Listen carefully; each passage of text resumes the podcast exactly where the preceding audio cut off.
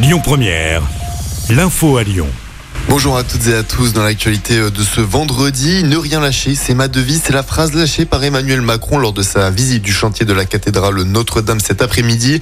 Le président de la République fait référence à la réforme des retraites alors que le Conseil constitutionnel rend son verdict aujourd'hui à 17h40 pour statuer sur la loi et sa validité au regard de la Constitution française.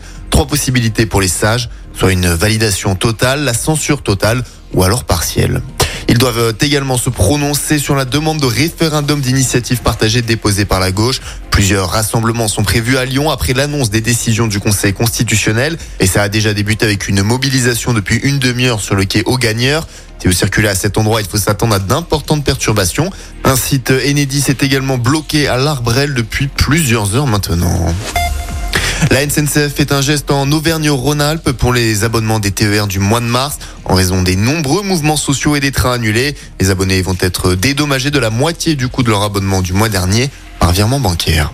À Lyon, les travailleuses du sexe devraient être évacuées des alentours du stade de Gerland à la fin du mois. C'est les suites d'une réunion de la préfecture le 5 avril que révèle aujourd'hui l'association Cabiria. Un arrêté va être pris pour interdire le stationnement des camionnettes au niveau de la rue Jean-Bouin dans le 7e arrondissement. Les prostituées se disent inquiètes pour leur avenir. Dans le quartier des Minguettes et de Vénissieux, 9 kilos de résine de cannabis, 1 kilo d'herbe et de cocaïne ou encore près de 100 000 euros en liquide ont également été saisis. C'est un vaste réseau de trafic de stupéfiants qui a été démantelé dans l'agglomération lyonnaise. Sept personnes ont été interpellées et placées en garde à vue. Des perquisitions au siège de l'OGC Nice en cause les accusations de racisme envers Christophe Galtier, l'actuel entraîneur du PSG. Un mail envoyé par Julien Fournier, l'ancien directeur sportif de Nice, a été dévoilé cette semaine. Dedans, il accuse Christophe Galtier, entraîneur de Nice l'an passé de racisme.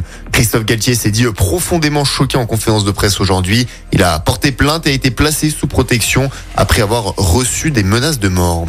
Du football toujours, mais sur les terrains cette fois avec l'Olympique lyonnais qui se déplace à Toulouse à 21h. Match d'ouverture de la 31e journée de Ligue 1. Les hommes de Laurent Blanc sont actuellement 7e. En défense, Deran Lovren fait son retour, tandis que l'attaquant Bradley Barcola est suspendu. Enfin, le festival des terroirs commence demain à Lyon avec Hélène Darroze en tant que marraine.